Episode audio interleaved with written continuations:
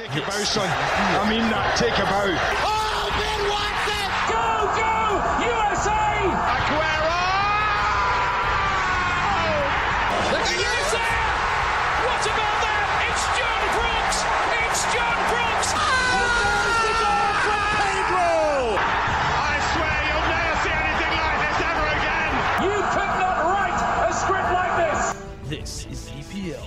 You're listening to EPL from LFK for week four of the 2017-18 English Premier League, presented by the Playmakers and brought to you by your host Sean Goodwin.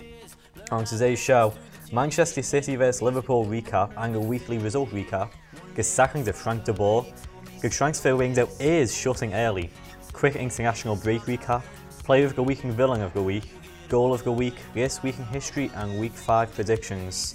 Joining me today, I have Griffin Hughes, uh, Big Griff as we call him on the street. Do they call me that? I love do. being called that. Apparently, That's what I've heard. How you doing? I'm doing well, and I love being on EPL. I love talking some soccer. You do. Let's do this. It is your baby after all. I mentioned it last time you were on here. You were. Never mind. Okay, we'll just move on. so, Liverpool versus Man City.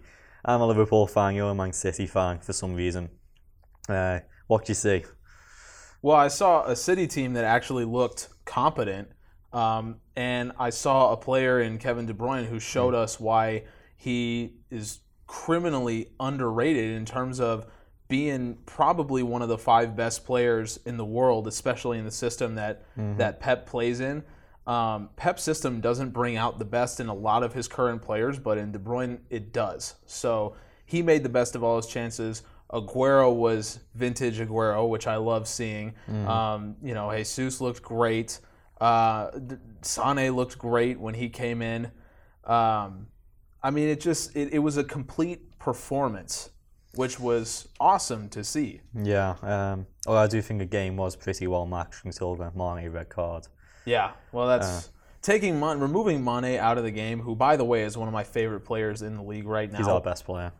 removing him from the game, it changes the face of Liverpool. Just besides the fact that they become down to 10, it just changes the way they attack. It changes the way that they have to go about attacking. When he's on, they become so dynamic up mm-hmm. front. When he's off, you have Mo Salah, and that's kind of it. And you don't have a lot of dynamic playmaking up there. I mean, uh, it's worth noting Mo Salah did come off a half time as well for Oxlade Chamberlain.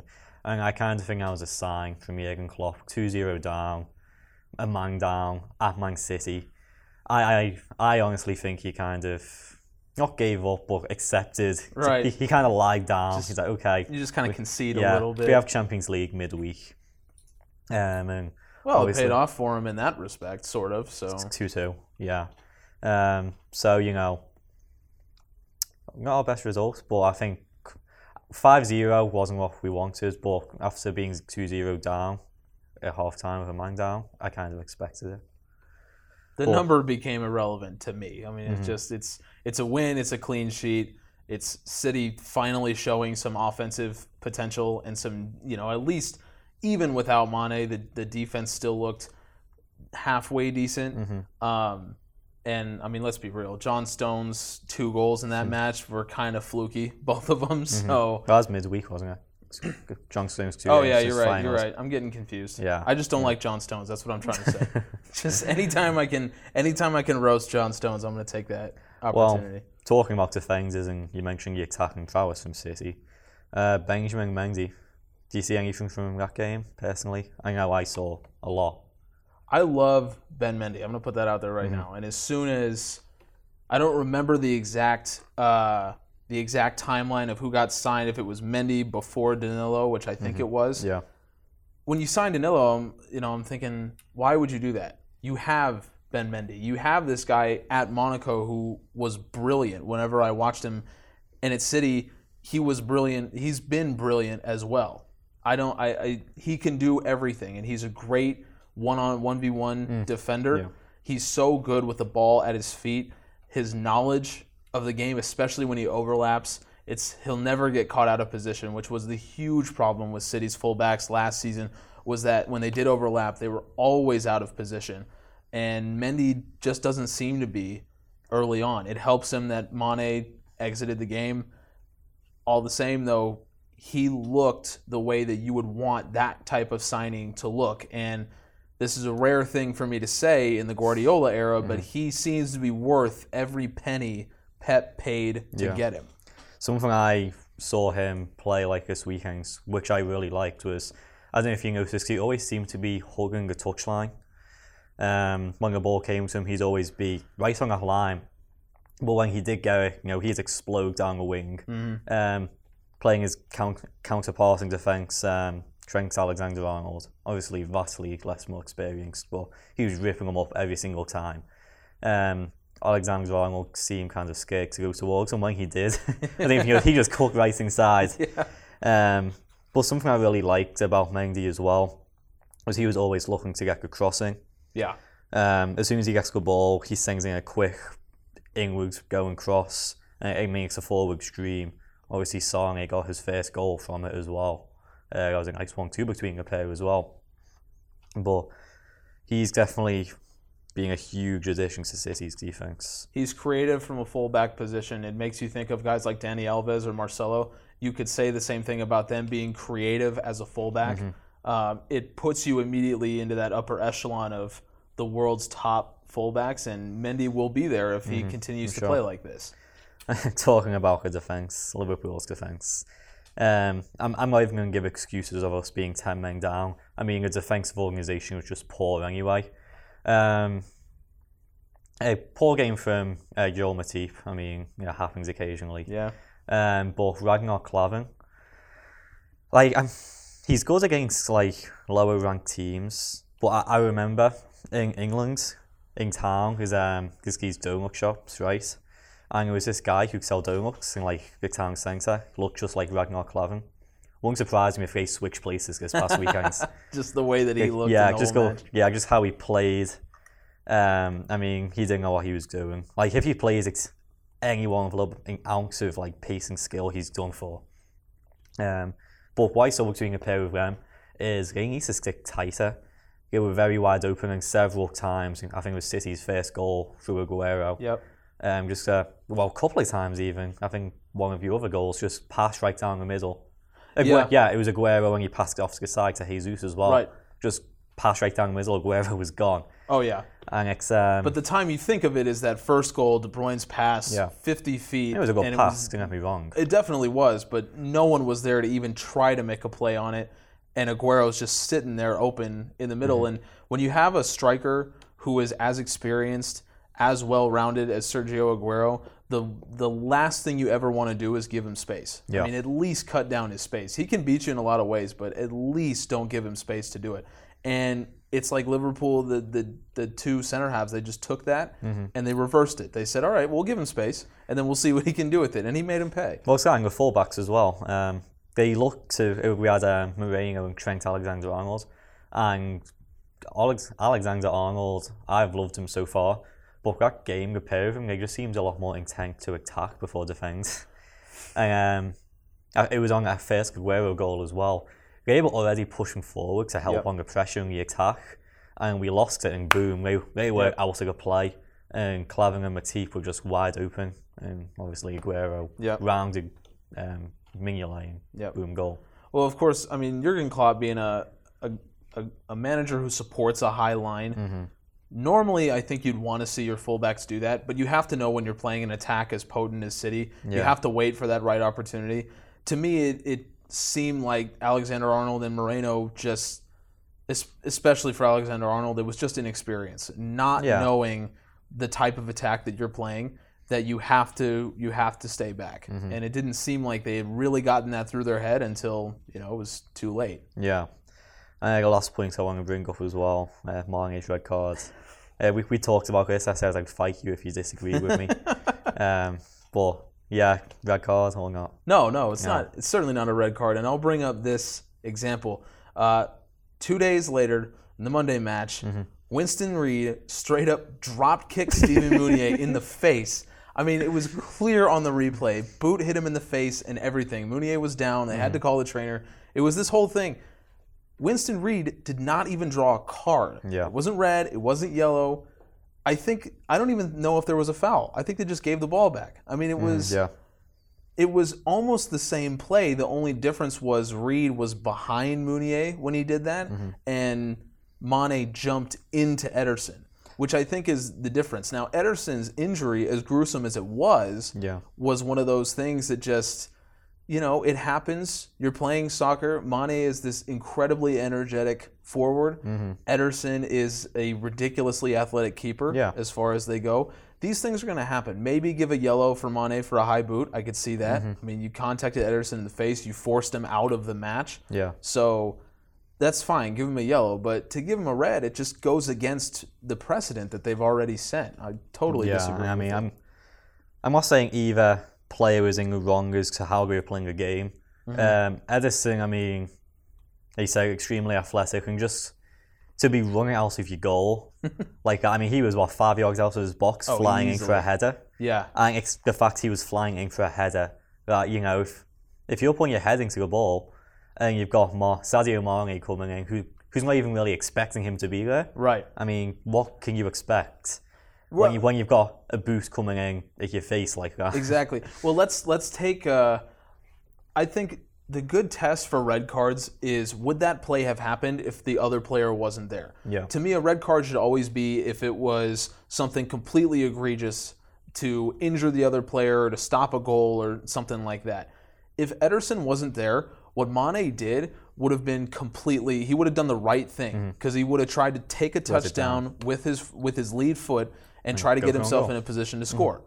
You wouldn't have like taken a head to that or something. So Mane was doing the right thing. The fact that Ederson was there made that the play that it did, which is why I think it deserves a yellow. I think a yellow is for something like that. Like, hey, you injured the guy, mm-hmm. you know, like be on your best behavior for the rest of the match, certainly. But to to give it a red for something that Mane wasn't really in the wrong for doing. Mm-hmm. And in such a, you know, in baseball, you would call it a bang bang play. Yeah. In such a high paced environment where Mane probably saw Ederson when he was in the air, so he couldn't do anything. yeah, I, it shouldn't have been a red, and it's even worse that they upheld he it upheld it, I was on on appeal. That that makes Yeah. it worse, to be honest. Yeah, uh, I'm I'm not too worried about the whole three game um, ban for three games, Mm-hmm. but how I see it is, yeah, he's missing three FA games, so that's two Premier League games and a League Cup game against Leicester. Right. But either side of those games in the middle, you've got Champions League games Yeah. in Sevilla, and I believe it's CSK Moscow or Spartak Moscow. Yep. Um, so, I mean, he's going to be fitting ready for both those games. Obviously, already was for Sevilla. Um, so, sucks, but at least he's rested for the other games we need him for. Uh, it's rather. I, I think anyone would rather have Mane miss these these three matches with Champions League than to get down into the April May situation and then have Mane miss three matches. Mm-hmm. Yeah, So, definitely. Uh, beginning of the season is where you'd want this to happen.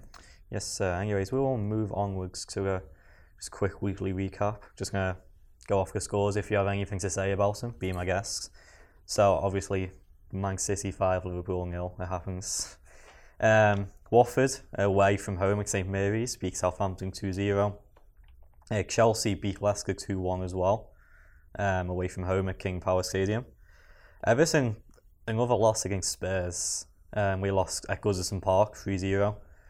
Uh, Brighton beat West Brom 3 1. Uh, Good win. Good win for Brighton there, and First goals, first, yeah, first points, I believe, yeah. yeah, and it was a very un uh, Tony Pulis like performance from from Mm-hmm. Yeah. West Brom. They let themselves get rattled, which is not what you'd expect a Tony Pulis team to be doing. Definitely. But you know, good for Brighton, especially to do to have that kind of performance at home. yep. Big win. Uh, Arsenal bounced back from that Liverpool defeat to beat Bournemouth 3 0. Uh, Manchester United dropped their first points of the season and their first goals uh, with a 2 2 tie at the Britannia Stadium against Stoke. And jumping on to Sunday's fixtures, Burnley beat Crystal Palace 1 0. Uh, we'll go on Sky in a second with Frank de Boer. Uh, Newcastle picking up more points. Um, they beat Swansea away from home.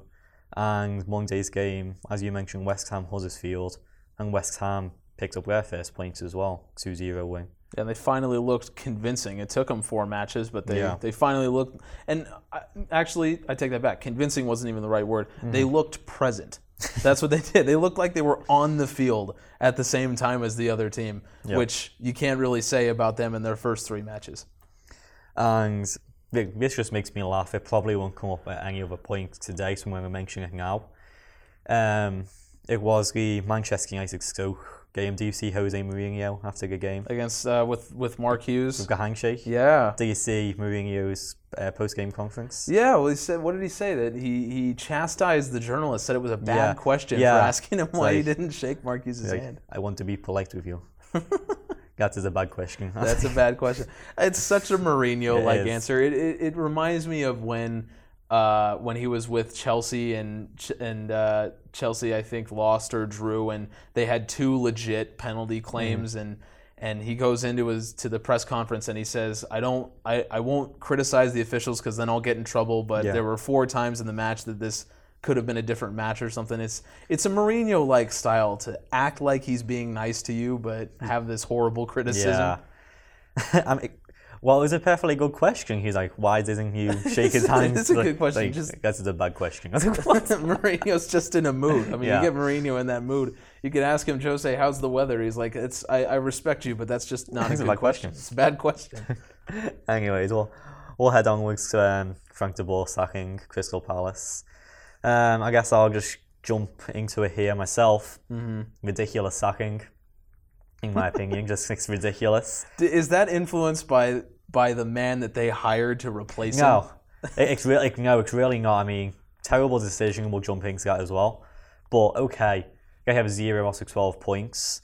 But the reason the board brought him in, bear in mind this is seventy days earlier, was to transform this kind of Crystal Palace way how they played. You know, kind of that lower table way of hoof the ball up the field, kitchen Right. sink kind of thing. Yep, yep. And they brought in a man who is more of a tactician, get the ball on the ground, pass it about. Right. And obviously, clearly, it takes it takes time to get used to a manager's playing style, and mm-hmm. Crystal Palace didn't jump onto that straight away. But you know, it takes time. Maybe give it till Christmas, maybe if he's still doing appalling, and maybe. Yeah.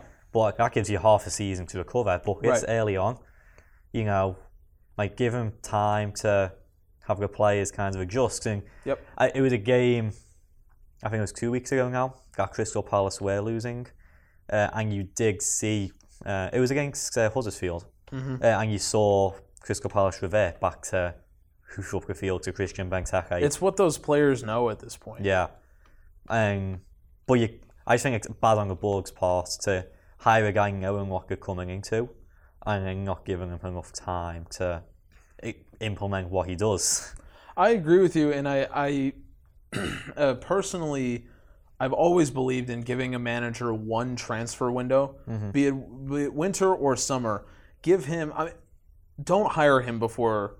If you hire him before the transfer window, give him one more. Give him time with his team, and then a transfer window.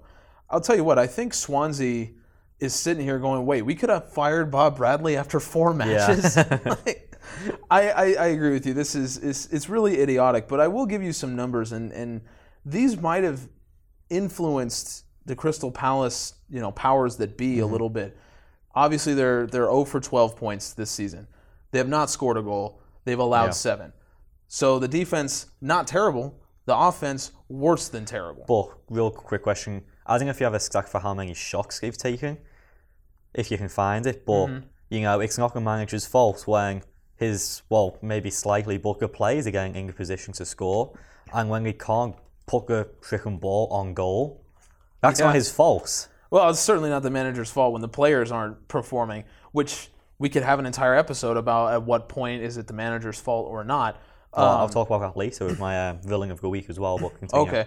Um, Zaha is hurt. Mm-hmm. That's your that's your prime piece right there. That's Yeah. your crown jewel if you're Crystal Palace. That's the man you stole from Manchester United and turned into mm-hmm. a you know a, a, a guy who's knocking on the door of being a, a world class player. Mm-hmm. He's hurt for the next month or so. Yeah. Um, so you don't have him. Excuse me. Obviously, you have the worst goal difference in the Premier League. If you care about fantasy, Wayne Hennessy, the goalkeeper, is in terms of fantasy form, is at 4.0, right? No one else is above two. Most players are in between one and two, and if you ever if you play Premier League fantasy, you know that that is not good. Yeah. So if you care about that, then th- there's those numbers for you. no significant transfers. The only significant transfer was uh, watching um, the goalkeeper whose name escapes me right now. Um, Palaces? Jimmy Mandanda. Uh, watching him leave, that's your most significant transfer is a player Leaving. leaving. I, I remember him in Marseille. Yeah. Like years ago, he was he had a lot of talent. Yeah. Yeah. He was part of that class that saw Andros Townsend and Mm-hmm. Zaha on a permanent. It was that group Yeah. of transfers. Um, what it comes down to, I think, uh, there are a lot of numbers that would have forced the higher ups' hand and saying, you know what, we need to we need to nip this in the bud before it gets any worse. Mm-hmm. The problem is, and I guess this will transition us into the next thing, Yeah. who they replaced him with. My philosophy is if you're going to sack a manager under these circumstances in any sport, you have to replace him with someone who is going to do a hands down re- better mm-hmm. job no matter what the circumstances are. You have to be 100% assured that he's going to do a better job. And I think who they brought in what is the opposite of that. What you can be assured of is that Roy Hodgson will do almost a worse job. Well, yeah, actually, um, sorry to cut you off there, but I think what they've accepted is, oh, this group of players can't play with the ball on the floor. Let's bring in a guy who, you know, his style of play is like the bottom end of the table teams Yeah. for the most part. You know, get back to hoofing up the field to Christian Benteke. um, and I think that's what he's seeing Lee Hodgson. Probably. That's probably what they and and you see who you have up top. You see that you have Benteke, so you're thinking, okay, well, I you know I guess we might as well um, just you know let him do it, um, let him do what he's good at. But you have to let De Boer have time with his players, like you were saying. Um, by the way, uh, to that shots comment, just in their first match of this season, and this is indicative of the entire year, uh, they outshot Burnley, who they lost to one 0 mm-hmm. They outshot them twenty three to four, So you, but that's So- just shots. yeah. on target four. So yeah, so you're telling me like team that takes 24 shots and can't hit a shovel for a barn door, and then the manager gets sacked for that? Right. Well, I don't understand, especially in the first match. Is it the manager's fault that his players cannot find the goal? Yeah. And I remember that match, and two of the four shots they did take were just kind of dribblers that just fell into the arms of the keeper. Mm-hmm. Yeah. I mean, it was it was really nothing. They only had two dangerous attacking moments, both of which involved Zaha, not coincidentally. Yeah. So it, it kind of Roy Hodgson is not the guy to replace Frank De Boer. Maybe with this group of players it is, but if you're Crystal Palace and you're saying our goal is to not be is to not play like a bottom of table team, we want to play like a real Premier League team. We want to play like a contender. Mm-hmm. So we're going to bring in Roy Hodgson. I mean, where's the leap in logic there? I mean, they're signifying their intent to be the type of club that just scraps against relegation. At points, I'd rather get relegated and go for a league title and show some excitement for the fans Just at least. Let De Boer get it right. Let De Boer get relegated, and then say, you know what? De Boer has the reins to this team. This is a long-term project. We're going to build it. We have pieces. We have guys like Zaha. Wayne Hennessy is solid, and he'll be around for a little longer. Yeah. You have some good pieces uh, in the defensive midfield. Um, obviously, you have good forwards. If you don't want Benteke, sell him. He still has value. Oh yeah. I mean, So- in this market, he could go 25, 30 million. Easily, easily. Yeah. And you know what? If he happens to net himself a couple goals, maybe you bump him up to 35 or even 40. I mean, he has value right now. So let him go. Keep Zaha. Build the club around Zaha. I mean, this is a long-term project. Instead, what they've said to the fans is, you know, we're going to be in a relegation battle every year. So, you Yeah. know, have fun with that. Have fun mm-hmm. not knowing if, if your club is going to be in the Premier League next year or not. Yeah. And for fans who can't get out to the matches, have fun knowing if you're even going to be able to watch, Watch on Crystal. Palace on TV anymore. Yeah. So it's it to me is a is a horrible decision. I criticized Swansea when they fired Bob Bradley, but I understood Mm-hmm. what their logic was. I still thought they should have given gave him a transfer window. This is just inexcusable. It's like Leicester firing Ranieri. It's it's like Yeah. you have so many issues inherent to the club, and so you just fire the manager. Like that's going to do something. And that's something I respect as well with Bournemouth and Eddie Howe. I mean, Yeah. look, you look at these two teams right now. If there's a team that does, and a upper management that does have an excuse to fire a manager, it's Bournemouth with Eddie Howe. Yes. Okay, so yes, going the, the exact same position. But Eddie Howe's been with Bournemouth since in League Two. Um, you look back to last season, once ago, you know, being in Prem for what three seasons now. This is the third season. Yeah, this is the third So you season. know, uh, last season it had a huge stretch of games where it did appalling. It went from you know like challenging 9th, 10th to dropping like down to 14th, 15th place. I feel like with a lot of other clubs, guys often be times for you know get rid of a manager. Mm-hmm. But like a Bournemouth upper hierarchy of kind of they know that it's a long term project and it's worked out great for them so far. You have a, Yep. a young manager in Eddie Howe who I, I won't have any qualms with him being England manager in the future. I like him. I can see that. And you know, he's still young, but you know, we'll see. You say he's brought a League Two team to the Premier League in Mm-hmm. Couple of years, what six, seven years or something stupid. Yeah. So yeah, it's uh, huge respect to him and Bournemouth. Yeah, I, I agree with you. Anyways, um, international break. So this was, um, I mean, take the reins. What do you want to talk about? I have a couple of short talking points, but hit me. What you got? So we're talking international teams, or are we talking Champions League here? Oh, I can do both. I thought. Well, there's a lot. I think internationally, um, the big story is the clubs that or the teams that didn't do well, um, the teams that were disappointing, USA. and well, yeah, the, the U.S. obviously has to go Yeah. um, at the top of those. Um, when it comes to the U.S., I don't. I don't even want. I don't even really want to, um, like, really get into it Yeah.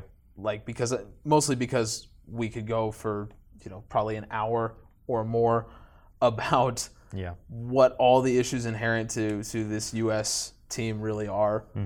Um, but beyond that, there wasn't a lot that was going to surprise me. To be honest with you, that was happening. There was a lot of you know Belgium beating down on Yeah. on um, on Gibraltar nine 0 which of course Vincent Kompany got hurt in. Um, there's there's just not a lot. You know, there's not a lot to talk Yeah. about. I think Okay. from from this break, it was a lot of we saw what we expected to see Mm-hmm. mostly. Um, the teams that were supposed to play well did play well mostly. Mm. Um, so I think that's a lot of Okay, this. well, we can do Champions League. Um, just two of the points from international break I saw or noticed was um, Mm-hmm. England's. Uh, I don't pay much attention to England nowadays, as I've told you, because I've just kind of gave up on them. Yeah, you can thank Roy Hodgson for that. Oh, I've, I've gave, I've, now, I've gave up on England since probably 2010, to be honest. Okay. uh, I mean, a lot of nation has at this point, but um, beat yeah, beat Malta 4-0, but three of those goals were in like the last five minutes of the game. Yeah. The first goal didn't come to 70th, so that's just embarrassing. And um, just another, I guess, fun fact is um, I guess you saw the France Luxembourg score. Mm-hmm. 0-0. Yeah, and France outshot them like 36 to 2 or something. Yep, that's the first time since 1914 that France have failed to beat Luxembourg. Really? Yes. But anyway, um, Champions League, and hit me. What have you got? Well, would you like I don't there's so many places to start. Yeah. Um let's start with let's start with Tuesday's matches. All right. Uh, so, so we can go there. They're the, United. the least the least Mm. interesting day, I think. United playing well against Basel, but you I kind of expected that Yeah. to be honest with you. PSG looked like a super team against Celtic, which they always do. I mean, the fact Cavani, Neymar, and Mbappe all net Oh, yeah. a goal in the first half. That's PSG right there. PSG is not going to have competition until they get to the quarterfinals of the Champions League. True. I mean, But Celtic did show good character. They did. They did. They stayed on the mat. They stayed on the pitch, I guess. I got a sarcasm from me with um, Brendan Rodgers. You know, Of I'm sure you heard of his whole players having good character Oh, thing at course, Liverpool. Yeah, yeah.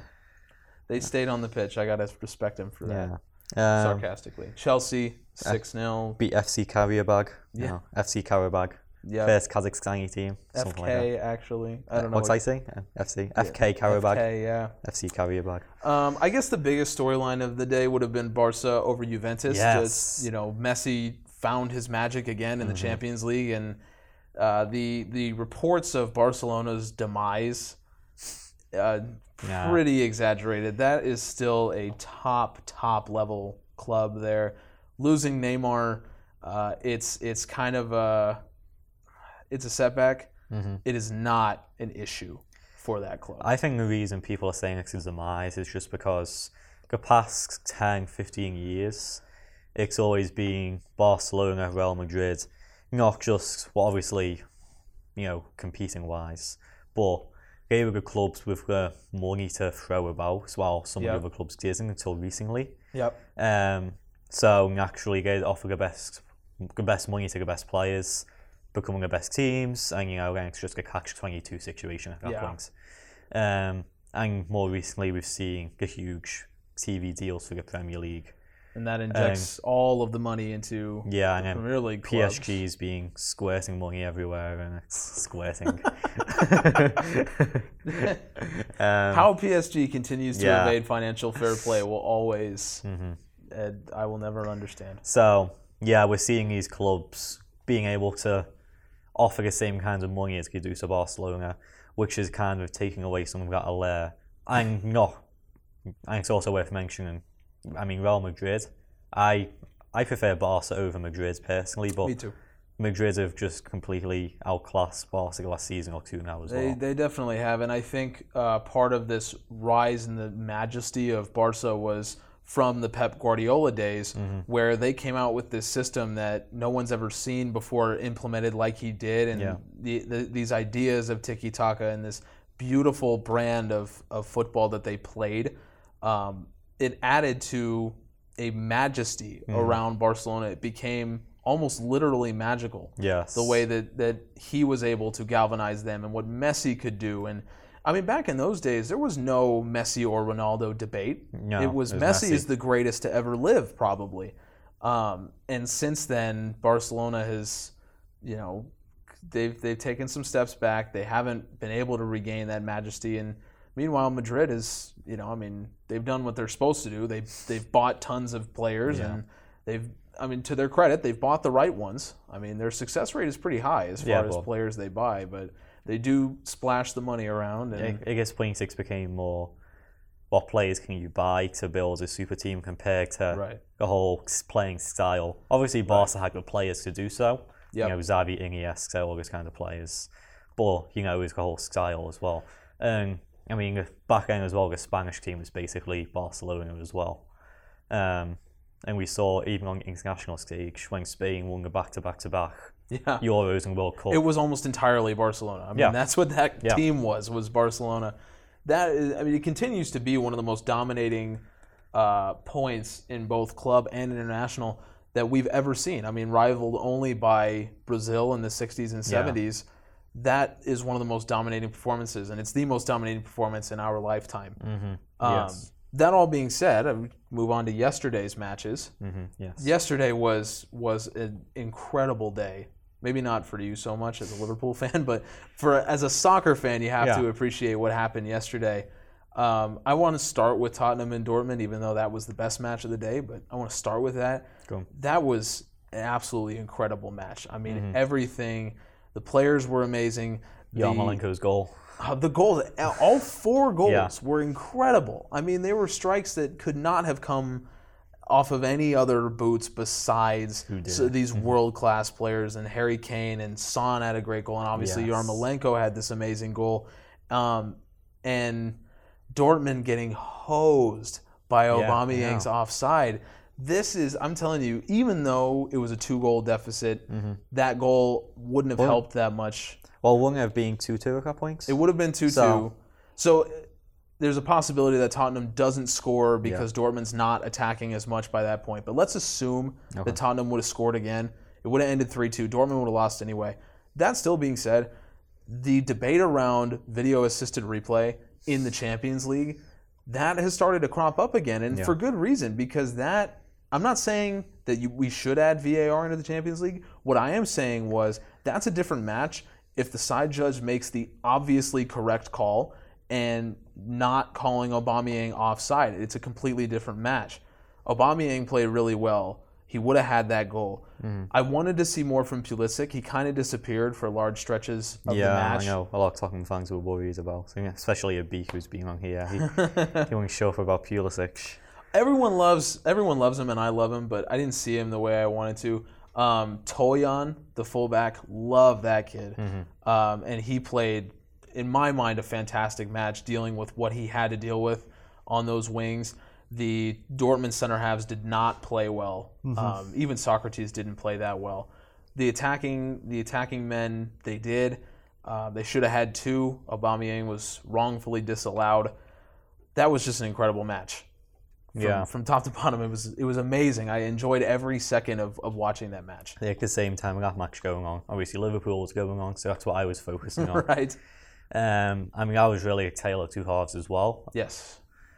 Liverpool first half started off in good old. Um, I'd say it was um, Liverpool zero, Dejan Lovren one. Oh man. yeah, what a what, yeah, a, what an embarrassment. Ball comes that. in. I, I could have stopped, but it, wasn't even fast. It was like a typical pass with his feet. If he hadn't moved, he'd have stopped it. That's what it Yeah. Mm-hmm. didn't take any movement. If he just stood there. Yeah, um, but obviously got legs to goal. Um, but after that, we really didn't give Sevilla a sniff at goal. Mm-hmm. Um, and it was that counter attacking play you do obviously see with the speed of Mane, Firmino, Oh yeah. um, and Salah, obviously. Uh, and Mane and Salah were yeah. deadly. Oh yeah. I mean, obviously Salah got his goal, a little bit lucky on the deflection, True. but his hustle to get back, steal the ball, and take a shot. And a a little bit of luck that that wasn't called a foul. I think It wasn't a foul. watching it in slow motion, he didn't get the ball. There wasn't a lot of contact. I would have gone either way with it. To be honest, Mm-hmm. whatever the ref had called, I would have agreed with. Yeah. But I, he's lucky that the ref did not see that Of as a foul. course. I just see as yeah, he did come in from behind, but I mean, uh, I I don't know what severe player it was, but he went down far too easy, or it was Yes. just too much strength. I by think Salah. I think that's what it was. I think he went down too easily. Yes. Um, obviously, Firmino missed a penalty too off the post, which Yeah. that came back to haunt us. Whew. Hard, hard, hard. Um, At that point in the match, because outside of the Lovren error, uh, Sevilla had not even. I'm saying yeah, like we closed him down completely. So at that point in the match, you're kind of thinking, oh well, Firmino misses the penalty, they'll have another opportunity. Yeah. But and I think Liverpool almost started to think that as well. They kind of just expected Mm-hmm. that there would that there would come another opportunity, and that's not Klopp's style. And you could see at the end of the match how incensed he was just at everything that was going And on. And it goes a huge chance from Emre Can as well. I don't know if you, it was another breakaway. Yep. Emre Can must have been what 12 yards out, and it was a close shot. I mean, I'm not going to fault him on that, but he needs to be finishing those as well. If it fell Yes. to somebody else, I agree. It was it was a tough angle to be fair, but if that falls to or Salah or Firmino, that's probably going to be a goal. oh, it's that that's a Yeah. goal for sure. I then second half, I watched on the bus ride home. Uh, so watching it on the stream on my crack phone, but from what I saw, again, like we just you know we were a lot more ping back, and obviously Mane came off as well, so we Yep. lost that kind of speed up top. Um, and Sevilla started to just kind of overrun us themselves and it equated in that goal. Um, and yeah, adding other chance right at the as well, he could have scored as well. So Yep. lucky to leave Anfield with that one point really. And at least Spartak Moscow and Maribor also tied 1 1. Yeah. So it didn't hurt us too bad. Because, I mean, Sevilla and Liverpool are the teams expecting to come out of this group stage, which is why I'm not over in saying that we tied, despite the fact we should have won. Mm-hmm. Because I'm obviously confident we can beat Maribor. And if I was confident we can beat Spartak Moscow, and if they're tying Maribor as well, then I'm not too worried at the moment. Yeah, I agree. That was a well played match though from from Spartak. I think Maribor, it was everything in their power to keep that to Mm-hmm. one goal. Um, the other match that caught my eye was uh, Leipzig and Monaco. mm-hmm. Uh, granted, Monaco is not the same team that qualified for the Champions League last season, losing Yeah. what they lost. But also, this is Leipzig's first ever time in the Champions League. I'm not a fan of Leipzig. You're not a fan of Leipzig? Man City 2.0. I mean, they were created in what, 2000 and something very recent? Yeah, it was. I think within the last 15 years. Oh, wow. A, a, a club eight years old in the Champions League, and it's because of money. Yeah, it's. I mean, obviously they were able to, to throw some money around, but they didn't get. It's it's Man City in this way. What I've always respected about Man City is that in modern soccer, you need money in order to compete. You just do. Yeah, I mean, Man United. Man United thought you didn't, and they finished seventh for it. Yeah. So you you do need it, Well, but Pogba well, I mean, before that. yeah, before that. Um, you do need it, but I think what City did and what Leipzig is now doing is they're paying in the 15 to 20 million range, and in today's market, that's about 30 to 35 ish, for these players who have shown great potential, who then grow at that club, and then if they want to sell them, they turn profit. Naby Keita.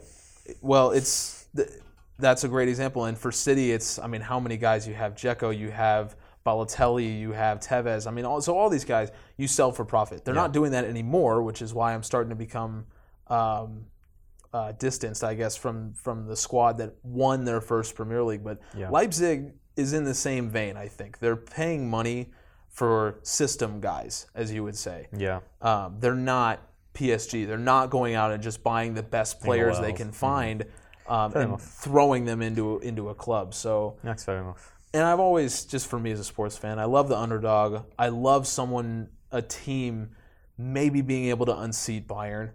You know, I just I, I love that idea. And Dortmund is probably my favorite German team because of. Yeah. I mean, how could you not love like a yellow wall yellow and wall, everything that surrounds that club? Klopp at the time. Exactly, and I love Jurgen Klopp, and he's probably my favorite manager in the world right now. Um, but you know, Leipzig or Dortmund, I think they're up there with dethroning Bayern. I mean, Leipzig were in the race for a while last season and eventually fell off.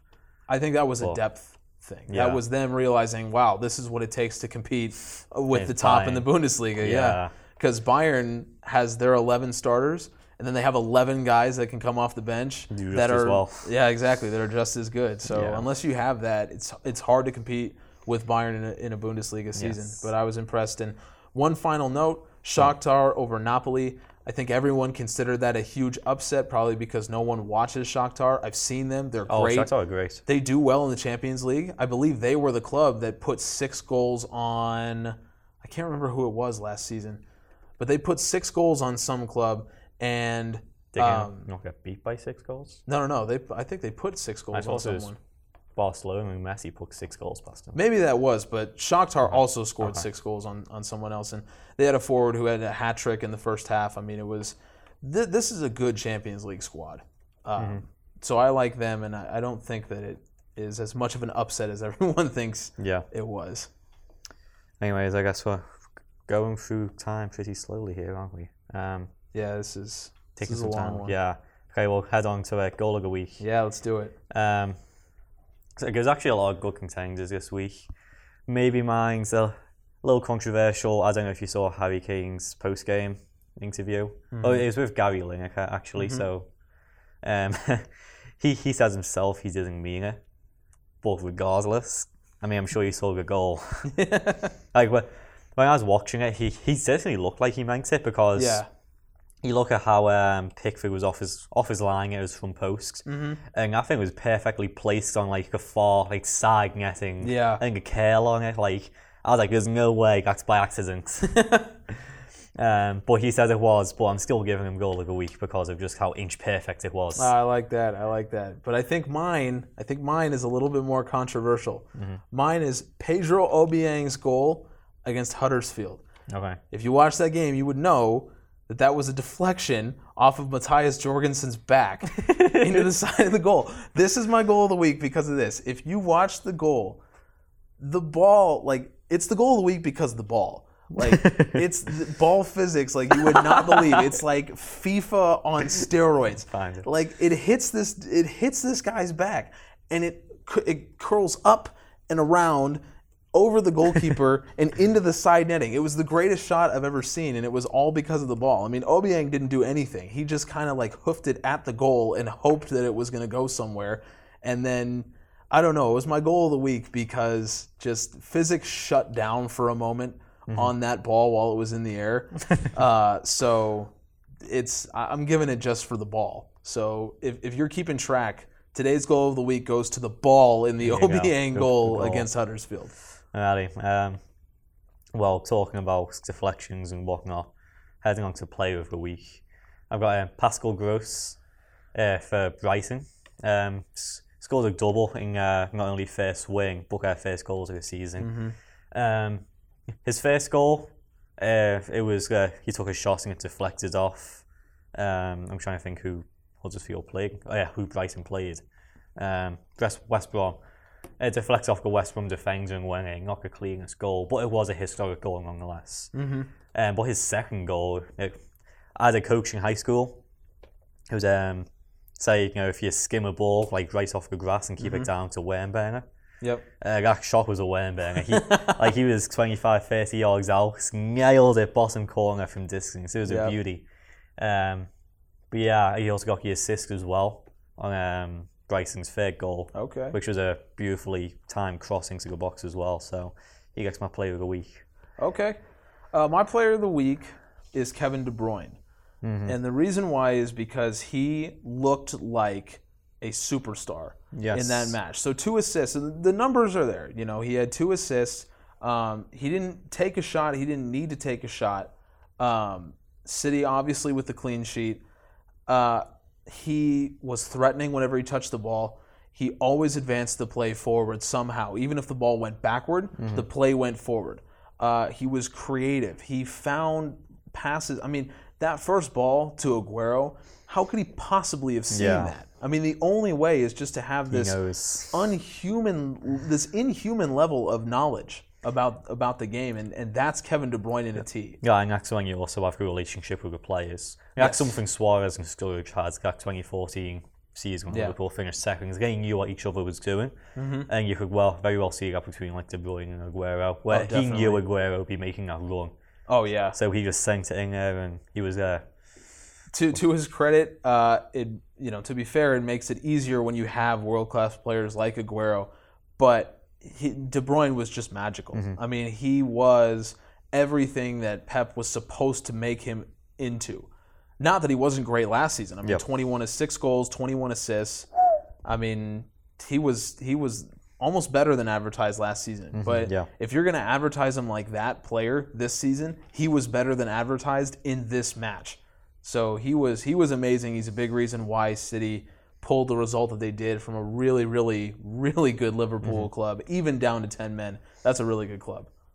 Alrighty, I guess we'll move on to the villain of the week. Sorry, you saw me smiling there. Got a message from a beak talking about North Korea as announced. Okay.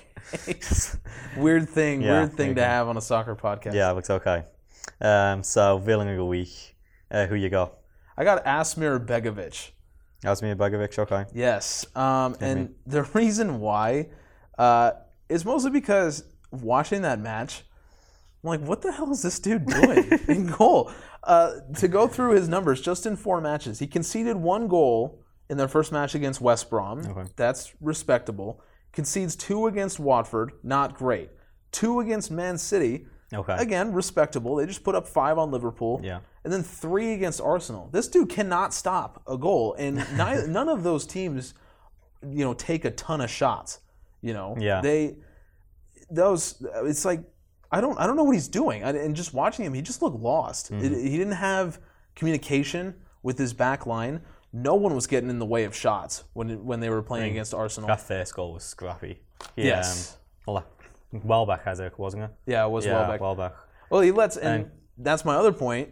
You let Danny Welbeck Score two score goals. score two, and assist. Mm-hmm. I don't yeah. know if he got the assist or if he was just involved in the other play, but And Lacazette's shot, to be fair, was a great shot. yes, But- fantastic shot from from the right of the 18. Not much Yeah. you can do about that. Mm-hmm. I could see one goal.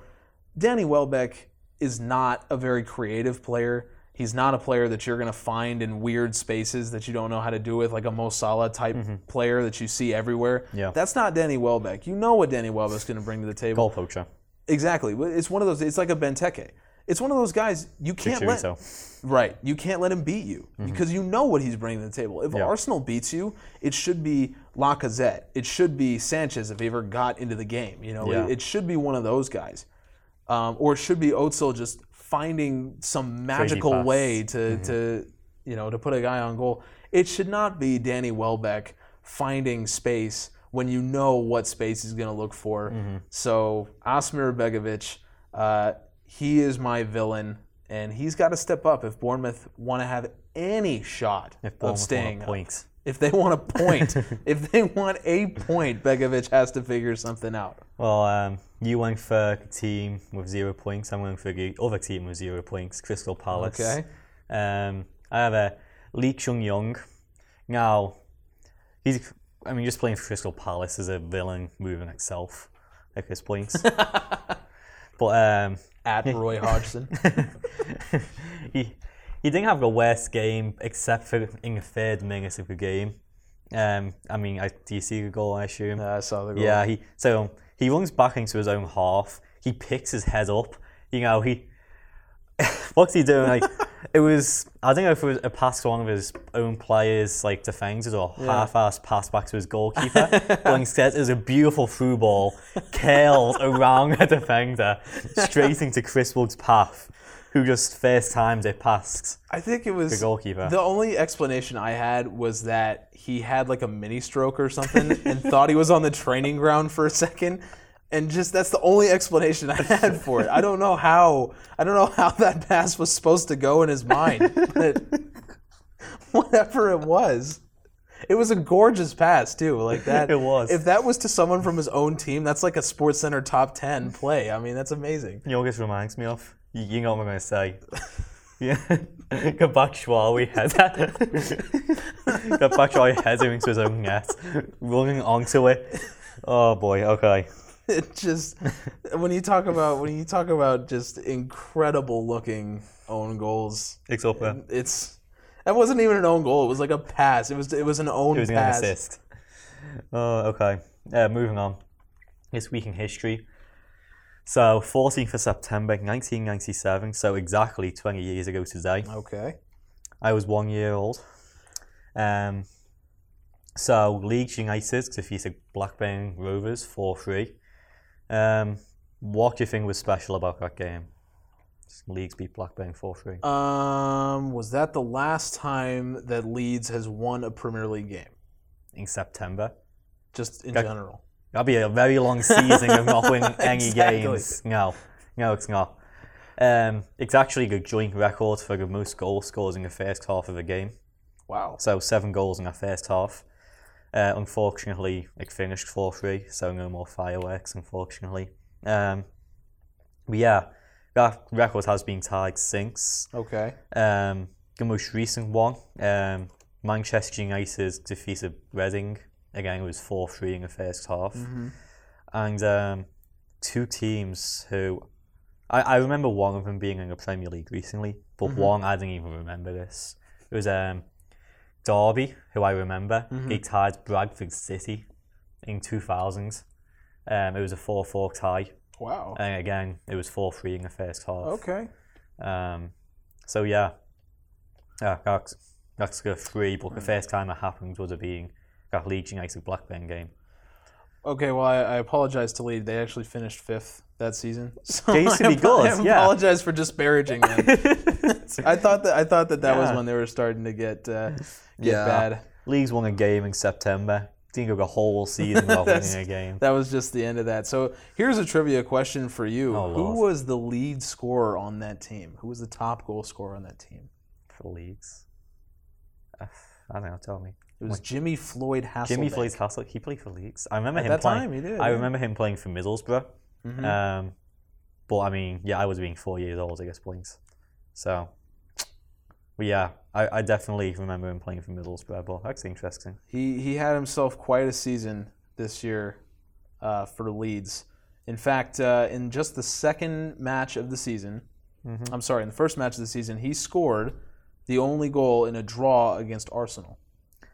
That's Arsenal probably would- not the coolest thing he did, but but he did do it. Back when Arsenal were, you know, decent. Yeah, back when they when they were something. Yeah. Yeah. Back when they won titles. Exactly. That was that was all the way back then. It's almost crazy to That's think about. 17 years ago.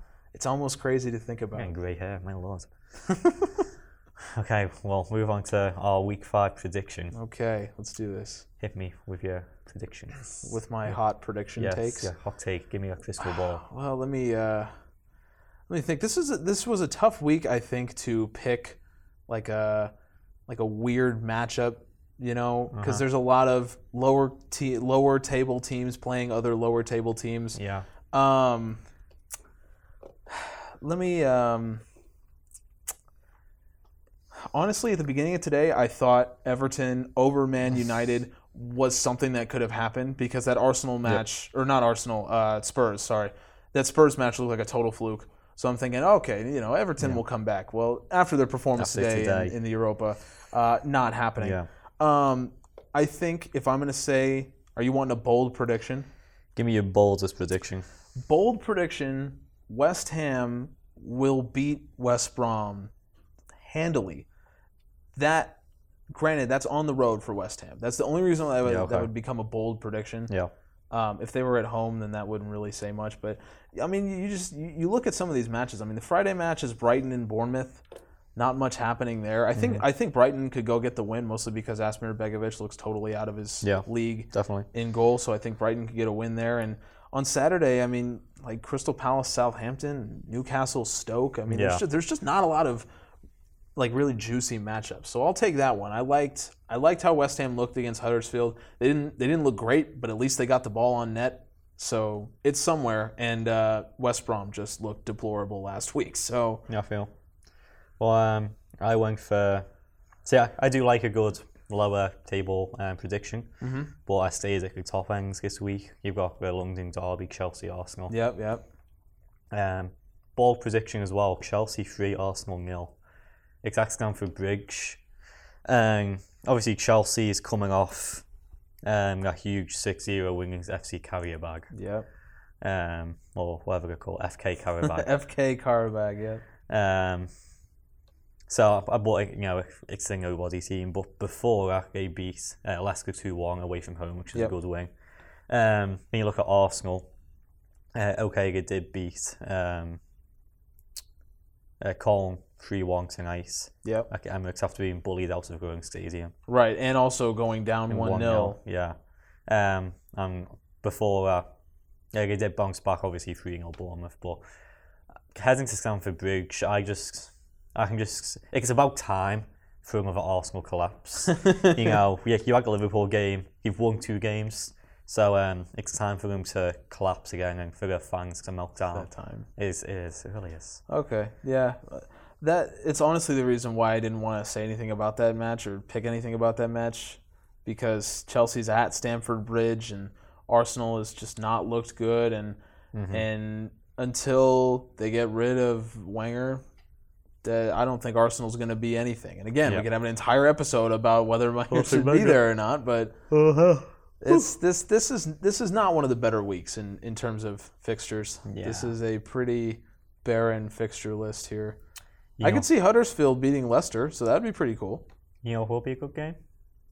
KU versus Utah, women's soccer. That that'll be it's a statement game for KU yeah. is what that is. Anyways, well, this is Premier League, not col- college soccer, We so can we can do uh, college soccer from LFK.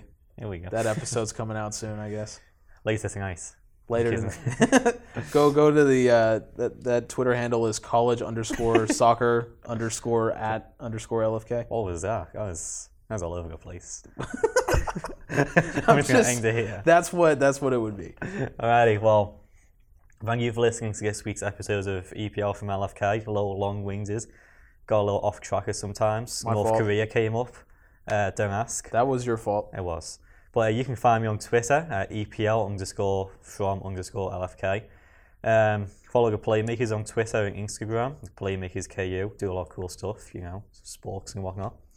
Um, and then finally, if you're interested in getting involved, uh, just contact me through Twitter or email, seangoodwin96 at gmail.com. Thanks a lot and have a good one.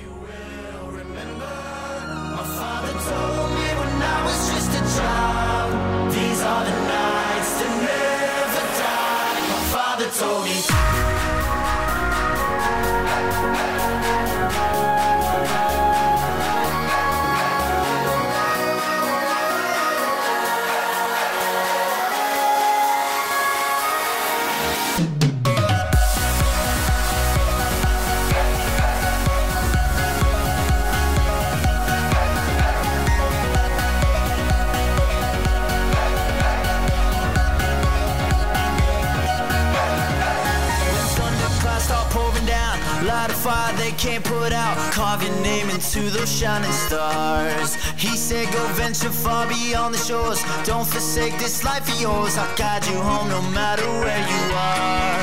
One day, my father, he told me, Son, don't let it slip away. When I was just a kid, I heard him say.